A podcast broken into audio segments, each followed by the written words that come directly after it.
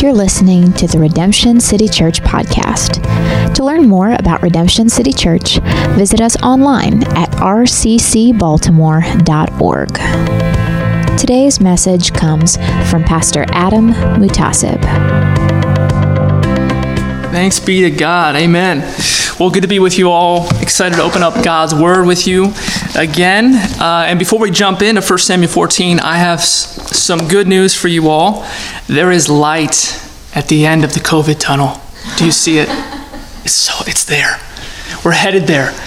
And even within church, we're beginning to start the process of being able to see each other in the flesh. Hopefully, no more Zoom calls for a while. Uh, I'm not staying on Zoom ever again. Uh, but our hope is to start something we're calling watch parties July 5th. You can see the graphic here.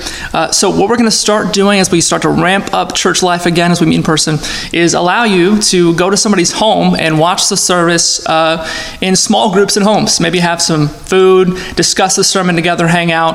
Uh, rather than getting us all together at once right away, we want to keep it slow and allow each other to gather in homes.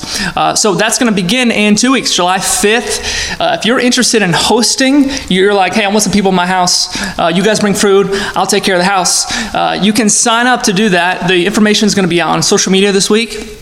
We're going to send an email on how you can sign up to host, and uh, there'll be stuff on our website as well. Uh, if you just want to show up uh, and maybe bring a snack and, uh, and grace people with your presence, uh, you can also sign up just to join a watch party. So that's going to be the first step in our ramp up of meeting together. Uh, looking forward to that. And if you look on the next slide here, this is our um, summary of our plan to begin to slowly meet together. Right now, we're in step one. As you can tell, we're doing an online service, uh, and we're, we're la- allowing stoop groups, these mini groups within our gospel communities, to begin to meet soon, uh, this week even. Uh, and step two will begin July 5th, when we're still going to do online services and in person stoop groups, but you can go to a watch party on Sundays. And then hopefully soon, by God's grace, hopefully the, uh, the cases will continue to go down.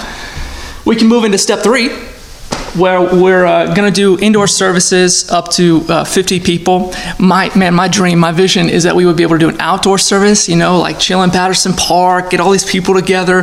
We're having trouble getting a permit though. Uh, Parks and Rec is not issuing any permits right now, at least through August. So um, we can't at least legally gather. Um, and I'm not trying to do an illegal gathering as a church. Uh, so as of right now, the plan is to move towards uh, like 50 people in our space, and then slowly, God, bring us here, bring us here. I'm so ready. Step four, where we can be together, all of us in person, with a lot of hand sanitizer. So uh, that's our plan. Looking forward to it. Um, make sure you sign up for a watch party or sign up to be host. Now let's jump in to 1 Samuel chapter 14. I hope you have a Bible. Uh, if you don't, uh, there's a Bible app on your phone. Turn to 1 Samuel 14. And uh, man, this is a perfect text for Father's Day. A perfect text. Um, like if if 1 Samuel 14 were a movie, it would be Rambo or Saving Private Ryan or Braveheart or Gladiator. Like this is a man's text, man. So you fathers out there listening, Man, this is great for us to hear this morning. I promise, ladies, you'll get something good too. I promise. Um, but 1 Samuel 14 uh, is full of courage. It's got some war.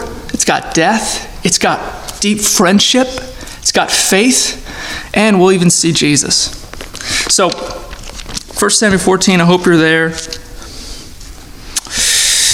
Okay, so just to give you a little context as we jump in, if you remember from last week, 1 Samuel 14 picks up uh, after chapter 13, and the Philistines, this enemy of Israel, is attacking the Israelites. And uh, if you remember the description of this army, this Philistine army attacking the Israelites, it says that there were 30,000 chariots, which are modern day tanks or fighter jets. Can you imagine like 30,000 fighter jets like hovering towards you? Uh, 6,000 horsemen and troops like the sand on the seashore. So we're talking like probably at least 50,000 Philistine enemy soldiers hovering over Israel. Can you imagine like Camden Yards? You ever been to Camden Yards uh, when the Orioles were good and the stadium was packed? That's a lot of people. That's how many people are hovering over Israel, ready to demolish them. Okay? We got 50,000 Philistines. How many Israelites we working with? How many brothers we got to take on this Philistine army? Well, you look, chapter 14, verse 2. Saul was staying in the outskirts of Gibeah in the pomegranate cave at Migron. I would love to go to a pomegranate cave. I have no idea what that is, but it sounds cool. The people who were with him were about 600 men. I'm sorry, what, six, 600? You missing a couple zeros there, bro? Like 600 men versus like 50,000. Not a great scenario. So, what are the men of Israel doing in this situation? Well, if you look at chapter 13, it says that they hid. They were hiding anywhere they could go caves, holes, rocks, even tombs. Could you imagine being so desperately scared you open up a grave and hide in it? They're hiding in wells, anywhere they can go. They're shook. And they're forgetting that their God is the God who opened up the Red Sea and destroyed the Egyptian army. They're forgetting their God is the God who, who his glory passed, his glory cloud passed over Mount Sinai and gave them the Ten Commandments. They're forgetting he's the God who gave them the promised land. They're forgetting who God is and they're looking at the numbers and saying 600 versus 50,000 and not good for us. An impossible situation. But there is one guy who has faith. There's one guy. Look at chapter 14, verse 1. We see this boss named Jonathan. Jonathan is Saul's son. You know, Saul's the, the king over Israel. He's the guy in charge, hiding in the caves. Well, his son is a little bit braver than Saul is. And it says in verse 1, Jonathan says, Come, let us go over to the Philistine garrison, like the, the stronghold, the camp. Let's go over there on the other side. But he did not tell his father. So Jonathan's like, in secret, don't tell my dad because he won't let me go. I'm going to go take on the Philistines myself. And to get there, it says in verse 4, if you look, to get to the Philistine garrison, Jonathan has to go over the, this rocky crag on one side and a rocky crag on the other side. The name of the one was Bozez, and the name of the other was Seneh. Uh, the Hebrew word Bozez means slippery, and the, the word Seneh means thorny. So let's just recap just for a moment. Jonathan, in secret, the king's son, wants to defy his father, the king's orders, which is punishable by death. While everyone else is hiding in caves and in tombs and in wells, he's going to cross over some cliffs that are named Slippery and Thorny to go over without any backup to attack an army that's bigger than the sand on the seashore. That's pretty stupid. But verse 6 tells us a little bit of his motivation and a little bit of the why he's doing this. Verse 6 is the key here. Verse 6 is a tattoo verse. You know, like you have those verses, you're like, I need to get this tattooed on my body. verse 6 is a tattoo one. Look, Jonathan said to the young man who carried his armor, Come, let us go over to the garrison of these uncircumcised. Don't get that part tattooed, it's the next part. it may be that the Lord will work for us for nothing can hinder the Lord from saving by many or by few. Nothing can hinder the Lord from saving by many or by few. Don't get this twisted. This is not optimism. Like Jonathan's not a glass half full kind of guy. Like, oh, two on fifty thousand, we got this. No, that's not. Op- this is faith in a sovereign, all-powerful God, where numbers don't matter. Whether God has an army of many or an army of none. He can win. Remember earlier in 1 Samuel? The ark got captured. God brought it back himself. Jonathan believes in that God. You know, the God that we believe in, the one who walked on water, the one who died, resurrected, and is going to come back, the God who healed the blind, who let the lame walk, the God we believe in, the God who can still do those things today. Jonathan believed in that God. So he goes with his armor bearer to take on 50,000 men by himself. And you know what I love about this? This is such a display of faith. But do you notice what he says here? it may be that the Lord will work for us. Isn't that interesting? He doesn't say, like, we're going to win, definitely. He says, it may be that the Lord will work for us. It, it reminds me a lot of um, that story in Daniel. You, you, guys remember Shadrach, Meshach, and Abednego? If you're new to the Christianity or if you're new to the Bible, welcome. We're so glad you're here. There's this awesome story in Daniel chapter 3. And uh, what, what's happening is Shadrach, Meshach, and Abednego. Uh, tough names, uh, but they're, they're captured by Babylon, and this king of Babylon, Nebuchadnezzar, is demanding all the people, all the Jews, worship an image in his, uh, worship an idol in his image. And when the music plays, they got to bow down and worship King Nebuchadnezzar's idol, right? And um, Shadrach, Meshach, and Abednego, who are you know godly dudes, they're like, no, we're not going to bow down to your idol. We believe in the one true God. And Nebuchadnezzar tells them, unless you bow down to this idol when the music plays, I will burn you to a crisp. I will throw you in a fiery furnace. Your bones will become dust, and your flesh will peel off slowly. And this is what they say to him. Imagine the, the position of vulnerability that they're in. They're likely going to die, and this is what they say. Daniel 3:16, if the God we serve exists, then he can rescue us from the furnace of blazing fire. And he can rescue us from the power of you, the king. But even if he doesn't rescue us, we want you as king to know we will not serve your gods or worship the gold statue you set up. Do you catch that? It reminds me a lot of Jonathan. We're not going to worship this idol. And you can throw us in the furnace. And even if we burn alive, it's not going to stop anything for us. Faith, especially faith in impossible situations, is not a certainty that things are going to turn out the way you want. Faith is saying, like Jonathan and like Shadrach, Meshach, and Abednego, God, I believe you can do the impossible here. I believe you will even do the impossible here. But I yield to the results because whatever you do is for your glory. See, Jonathan might have known he was going to die, but he believed in a God who was sovereign over it all. Shadrach, Meshach, and Abednego, I believe they thought they were going to die. But they trusted in the God of all things. See, we can't believe, faith can't be in what we think God should do. Our faith should be in who God is and what He decides. Right? When you're in an impossible situation, what you should be praying and saying is, God, I believe you can get me out of this. I believe you can do the impossible here. I believe you can do a miracle. I believe you will, and I'm praying you will. But even if you don't, I know it's for my good. I know it's, it's you're using it to detach me from the things of the world and get me to cling to Christ.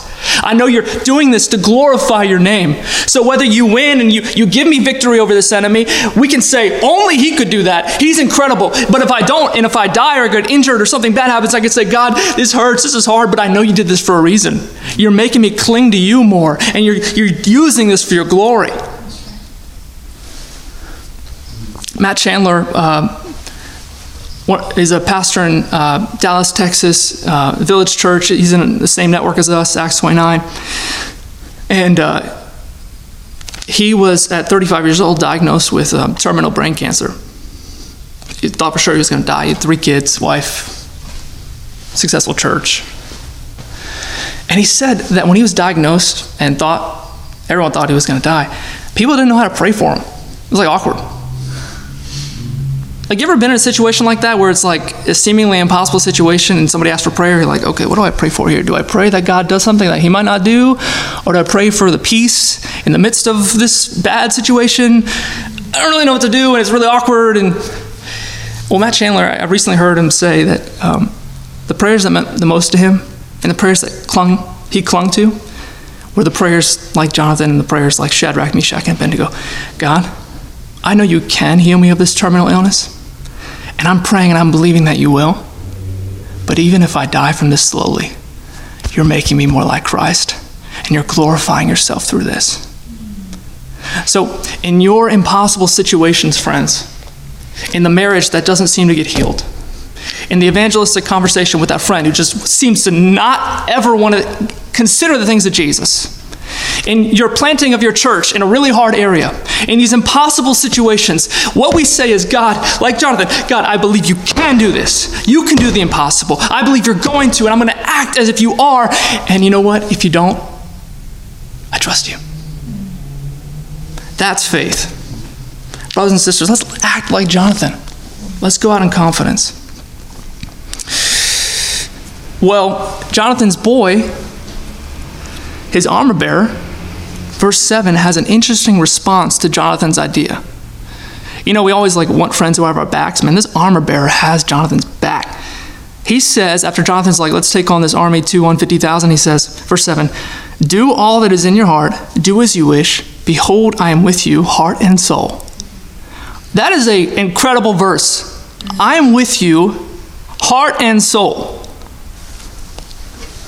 Can you turn to the person next to you if you're with somebody? Look them in the eye and tell them, I'm with you, heart and soul. Go ahead right now. I'm with you, heart and soul. If you're by yourself, you can tell your dog or cat that. I'm with you, heart and soul. Go ahead. Man, that feels so good to say. I'm with you, heart and soul. We were meant to have relationships like that, where you can look somebody and tell them, like, we have one organ, one heart, one soul. Like this deep oneness. It reminds me of this, this verse reminds me a lot of the early church. You know, when the church was just born, just started, Jesus just arose to heaven. Do you know how the early church is described in Acts 4? Acts 4:32 Now the full number of those who believed the church were of one heart and soul. Man, church is meant to be a place where the people next to me aren't just the people sitting next to me.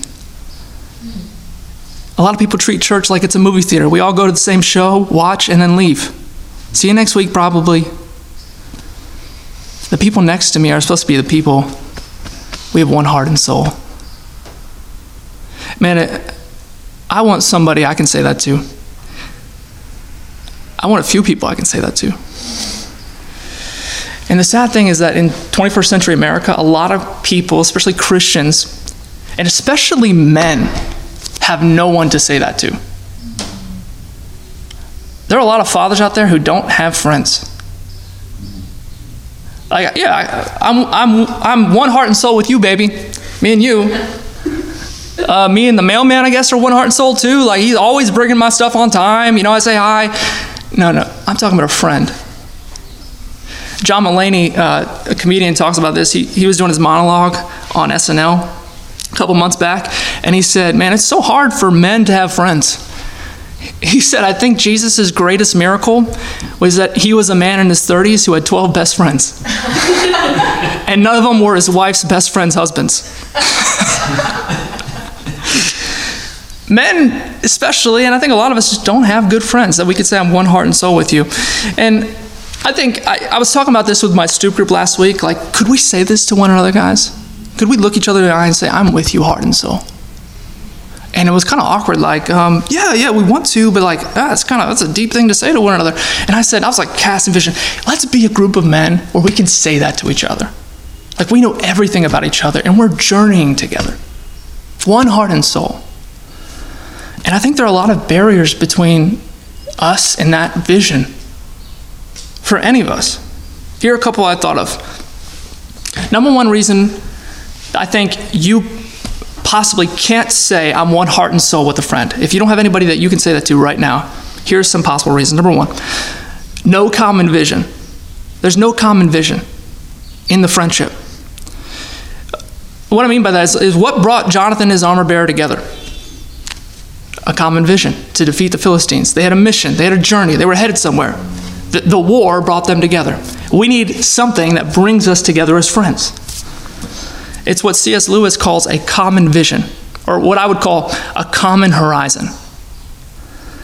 C.S. Lewis, he, he, writes the best stuff there is on friendship that I found. He says that a friendship can't merely be about the friendship itself. Any friendship built on friendship will collapse. It has to be on, centered on some central vision. some central journey. Uh, it can be about dominoes or birds. It can be uh, centered on anything, but it's got to be centered on something. He says that those who are going nowhere can have no fellow travelers.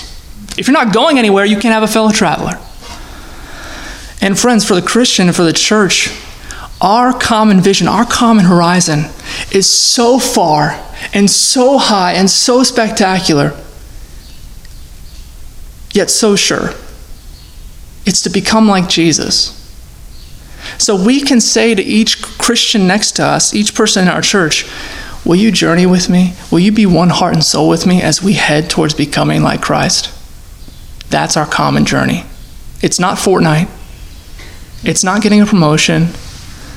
It's not any hobby. It's becoming like Jesus. We need a common vision. If you're, you can't say to anybody, I'm one heart and soul with you, it's probably because you don't have a common vision with somebody center around your common vision. Second reason why we don't have a lot of these one heart and soul friendships is we're too busy, just to be honest. I just got too much stuff on my calendar. I don't get room for friendship. I, I'm focused on work, I'm focused on my family, my nuclear family. But, friends, we, we got to make time in our calendars for the stuff that makes life actually good, like relationships, like friendships. Like, you need to schedule some time in your life to hang on the deck with somebody that's not in your family. You need to, like, it's productive to have time in your schedule open for friends. Because friends, relationships are what make life rich. I mean, think about the best moments in your life. They probably had something to do with a friendship or a relationship. We need to schedule it, open our calendars for it. Yet so many of us would say, man, I'm too busy. Um, I was on vacation last year, and my wife and I were, you know, had a, a lull moment on our vacation, chilling. We were watching a documentary called The Dawn Wall. It's a documentary about this guy named Tommy Caldwell who climbed El Capitan in California. It's the, like the hardest cliff to climb in the world. You can see a picture of it right here. Imagine climbing this puppy. like just hands and feet. And uh, it's a 3,000 foot cliff, said to be unclimbable. And this guy, Tommy, spent seven years attempting and training to climb this mountain. Couldn't do it. Then he decided to do it with a friend. And they spent weeks climbing this mountain together, living on the side of the mountain. It's, it's kind of crazy. Like they pitch a tent on the side of the mountain here, and they're just spent every day climbing until they reach the hardest point in the cliff. It's called the Dawn Wall. It's pitch 15. Um, they, they say like this part of the, the climb, which you can see here in, in the next slide. Look, uh, go one more back. That's what they have to climb on. If you can see that, like on your bare fingers, impossible to climb. But Tommy, who's the best climber in the world, is able to finish pitch 15 after days and days of trying. He finally gets it. And they're on, like, I think day 16 of nonstop climbing. And his friend who's with him, I think his name is Kevin, cannot get pitch 15, cannot get the dawn wall. He can't get this part. And so Tommy waits, no joke, he waits six days for Kevin to be able to finish pitch 15. And uh, the people who were watching, there were hundreds of people watching, the news was covering it. This was a national story. You can Google it, you'll see it online. They were like, Tommy, you just keep, finish the, the climb because no one's ever done this before. You got to just finish the climb. Forget Kevin. He's had his chance. He's not to do it. Just go to the top. Because from after pitch 15, it was a cakewalk. And you know what Tommy said? He said, It wouldn't be worth finishing without Kevin. I'm not going to the top of that mountain without him. I'm staying and waiting for him and cheering him on until we can go together. And I think it was on day seven, he finally got it. Kevin got it. And they climbed the mountain together. And this is them on the top of the mountain. Because, friends, we're all climbing a mountain here in this journey to become like Christ and to follow Him. But it's not worth going alone. I'd rather go with somebody else slower. Do you have anyone else you're climbing with? And to be honest, I think a lot of us are too busy. Let's free time. Third reason, uh, briefly, we're too easily satisfied. Friendships take work. And Netflix is just so much easier. There's no awkward conversations. You know, there's no lulls in the friendship. You know, if I wanted a quick meal, something to easily satisfy my cravings, I go to McDonald's. But you know what's so much better? Like actually getting the ingredients and cooking my own meal. One takes a lot more work, but one's so much better for me. And I think we're just too easily satisfied. We're numbing ourselves with entertainment. With the free time we have, we satisfy ourselves with little small cravings instead of going for the rich stuff friendship. So put in the hard work to really get to know somebody. You know, the Greeks said the, the unexamined life is not worth living. I would say the friendless life is not worth living too. So put in the time. Don't be so easily satisfied. Ecclesiastes 4 says two are better than one, and three is even better. Who are the two and three in your life? Last reason that I think we can't have these one heart and soul friendships, we often don't see them in church and in life, is we're too picky. We want our friends to be LeBron James. we want our friends to be Scarlett Johansson. Well, let's just be honest, those people probably you don't have access to. Uh, and if you did, they probably wouldn't give you the time of day. So uh, we just have our expectations of what we want from a friend, I think, are just too high. We want our friend to be Jesus, we want them to be funny, wise, always available, slow to anger, just perfect. And to be honest, those friends don't exist. Or we play the comparison game. I've seen this one a lot. Like, I have these great friends back home. I'm looking for those exact friends in my new city here in Baltimore. And to be honest, they're back there. they're not here. But you know what, you know what is here? New friends with different strengths who will bring out different aspects of you, who will give you a different richness and help you see the world in a better way. But if you keep thinking about those friends, and you're picky about these friends, you're going to be miserable. And you'll have no one to say, we're one heart and soul. C.S. Lewis, when he's in his book, The Four Loves, I love this quote on friendship. He says this last thing on friendship here. He says, In friendship, we think we have chosen our peers, we think we choose our friends. In reality, though, a few years' difference in the dates of our births, a few more miles between certain houses, the choice of one university instead of another, the accident of a topic being raised or not raised at a first meeting, any of these chances might have kept us from becoming friends. But for a Christian, there are strictly speaking no chances when it comes to friendship. A secret master of ceremonies has been at work, Christ, who said to the disciples, You guys haven't chosen me, but I have chosen you. He can say to every group of Christians, Jesus can, You guys haven't chosen one another, but I have chosen you for one another. The friendship is not a reward for our discriminating or for our choosing and for our good taste in finding one another out. Our friendships are the instrument by which God reveals to each of us the beauties of others. Friends, Christ, the great master of ceremonies, has gathered his people and said, You are my children. And not only has he made us uh, his um, younger brothers and given us an eternal father, but he said, You guys are brother and sister. I have chosen you for each other. And we are not to come to church and say, I don't like these ones. you don't get to say that to your brother and sister. We don't get to p- get picky with our family. We say, Christ, these are the people you've given me. I'm going to journey with them with you. And trust that you're going to bring out the beauty in me and the beauty in them as we walk together in one heart and soul. In all our flaws and all our strengths. So let's be a people who value friendship, who say to one another, Man, I'm with you one heart and soul. Will you text that to someone in our church today? I'm with you one heart and soul. Text that to your stoop group. Let's be a people who are like that, like Jonathan his armor bearer. Okay, last part of the text, verse 11. Jonathan his armor bearer, they go on their mission.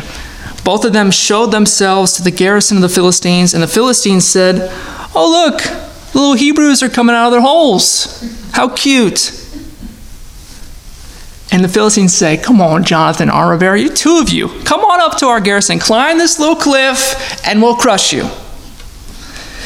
Verse 12 Jonathan said to his armor bearer, Come up after me, for the Lord has given them into the hand of Israel. Then Jonathan climbed up on his hands and feet, and his armor bearer after him. And they fell, the Philistines fell before Jonathan, and his armor bearer killed them after him. And at that, verse 14, at that first strike which Jonathan and his armor bearer made, they killed about 20 men. And then there was a great panic in the camp in the field and among all the people, all the Philistines. The garrison and even the raiders trembled. The earth quaked. And it became a very great panic. Very great panic here in the Hebrew literally means a God induced panic. There's terror and confusion all throughout the Philistine garrison. And chaos is abound. And Saul, in the pomegranate caves, you know, eating this fruit, chilling with the 600 dudes, and the guys, you know, in the tombs and the wells and hiding, they start to notice. Verse 22 Likewise, when all the men of Israel who had hidden themselves in the hill country of Ephraim heard that the Philistines were fleeing, they too followed hard after them in battle. So essentially, what's happening here is Saul and his 600 men see the chaos and the terror in the Philistine camp, and they're like, what's going on? They're retreating, and they're even attacking each other, the Philistines are. Who's missing from our ranks? And uh, they notice Jonathan and his armor bearer are gone. And they notice Jonathan and his armor bearer are up there kicking butt on the cliff.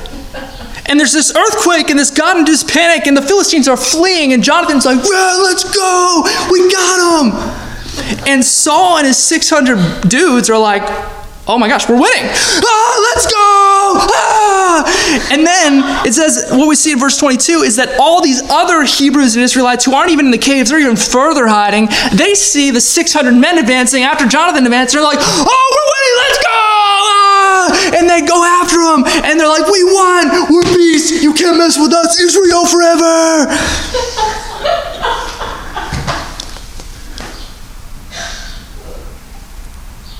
That's so lame. That is so lame. Do you see the picture here? Jonathan and his armor bearer see the lazy and scared men. And they say, Do you know who our God is? I'm reading right here that He's the God of all creation, who can count and number the stars who holds the earth in his hands. He's on our side. And I don't care what anyone else is doing. I don't care if they're scared. I have God. Bro, will you come with me? Let's go. And God is working, and He's doing mighty things for them.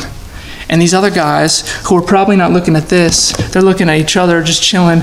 They see God moving, and they're like, man, I want to be a part of that. And they climb the mountain too. And then there's the, the third group who says, Man, look at all God's doing with these 600 people. Man, I want to be a part of that. And they advance and they join too.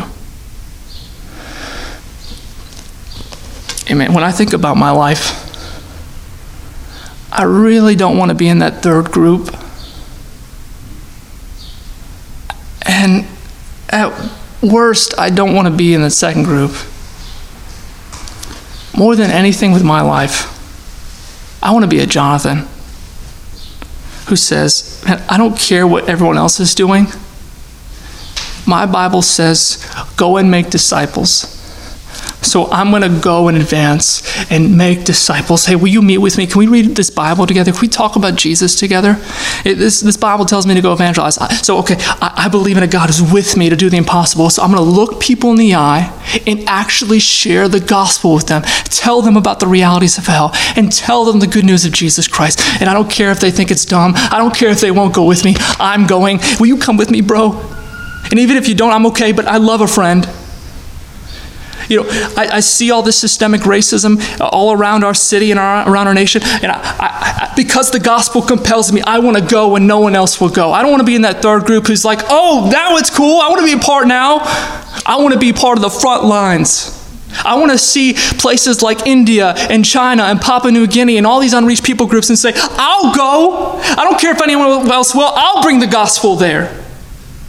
I want to see the orphan crisis in Baltimore City with over 1,400 kids in foster care and say, I'll adopt one. I'll help fix this problem. They don't have to come with me. But my Bible says true religion is to care for the widows and orphans, so I'm going. And I don't want to be a part of the people who say, oh man, that's so cool now, now that God's working. I want to look at him and have faith and say, God, you can do the possible. I believe you will do the impossible. And I yield the results to you. Friends, as brothers and sisters in Christ, we are called to be Jonathans, to advance against the kingdom of darkness, advance against the strongholds of the enemy. Jesus said, The kingdom of God will advance, and the gates of hell will not prevail. Do you ever think about that verse? Do you know gates are a defensive mechanism? Which means Christians are supposed to be on offense. Christians are supposed to be advancing, trampling down the strongholds of Satan in our world. We go trusting Him to work. And I think, too, in the church, there, as I look at the American church, I think there's a lot of assumption that the pastors are the Jonathans. All right, Pastor, you go take that mountain. We got you. We're praying. I'm tithing. No, no. There's something called the priesthood of the believers, which means all of us have been made child, children of God, and all of us have been filled with the Spirit of God, and all of us are called to attack the strongholds of the enemy. And let's be honest, I'm one human being. I can only be one mountain at a time. You know what my mountain is right now? It's planting this church, gathering of people who go. And my vision for our church, for RCC, is that we would have an army of Jonathans who say, okay, my Bible tells me this is what God values. He's calling me to go, okay, I'm going to take on this problem. I'm, I'm going to take on this problem of poverty in Baltimore. I'm going to reach this people group. I'm going to go here.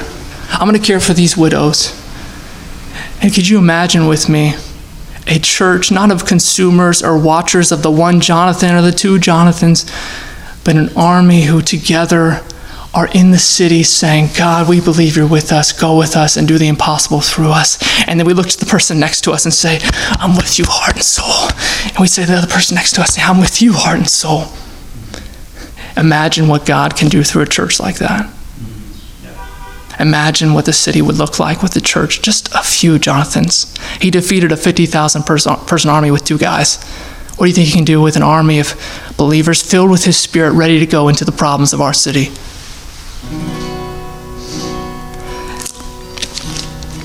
And maybe today, you don't feel like a Jonathan. You don't feel brave. You don't feel like God's using you. You're just trying to quit porn. You're just trying to heal your marriage. You're just trying not to be depressed. I can't even think about attacking garrisons of the enemy right now. Well, friends, I got good news for you. The gospel takes all people, as broken as they are, redeems them, and sends them, including you. And the reason we go to the mountain is because there was one who already went for us. We look to our true and better Jonathan. See, God sent his son to be another Jonathan a thousand years later. And this Jonathan climbed another mountain called Calvary and he attacked our enemy far fiercer than 50,000 uncircumcised Philistines. He attacked the fiercest enemy we've ever seen, the unbeatable enemy, our sin, and the death that would soon follow. And on that mountain, instead of yielding a sword, Jesus yielded a cross, and he died, taking on the penalty for all of our mistakes and failures. And he resurrected in power, proving that he had victory over all of the enemies of God and ours. We look to that Jesus, the true and better Jonathan, who says, Like I have gone, I want you to go. So God has sent me, so I am sending you. Brothers and sisters, let's look to Jesus and let's be like him. If you were encouraged by today's message, be sure to subscribe on Apple Podcasts or wherever you stream your podcasts. To find another message or get more information about Redemption City Church, visit us online at rccbaltimore.org. Thank you for listening to the Redemption City Church podcast.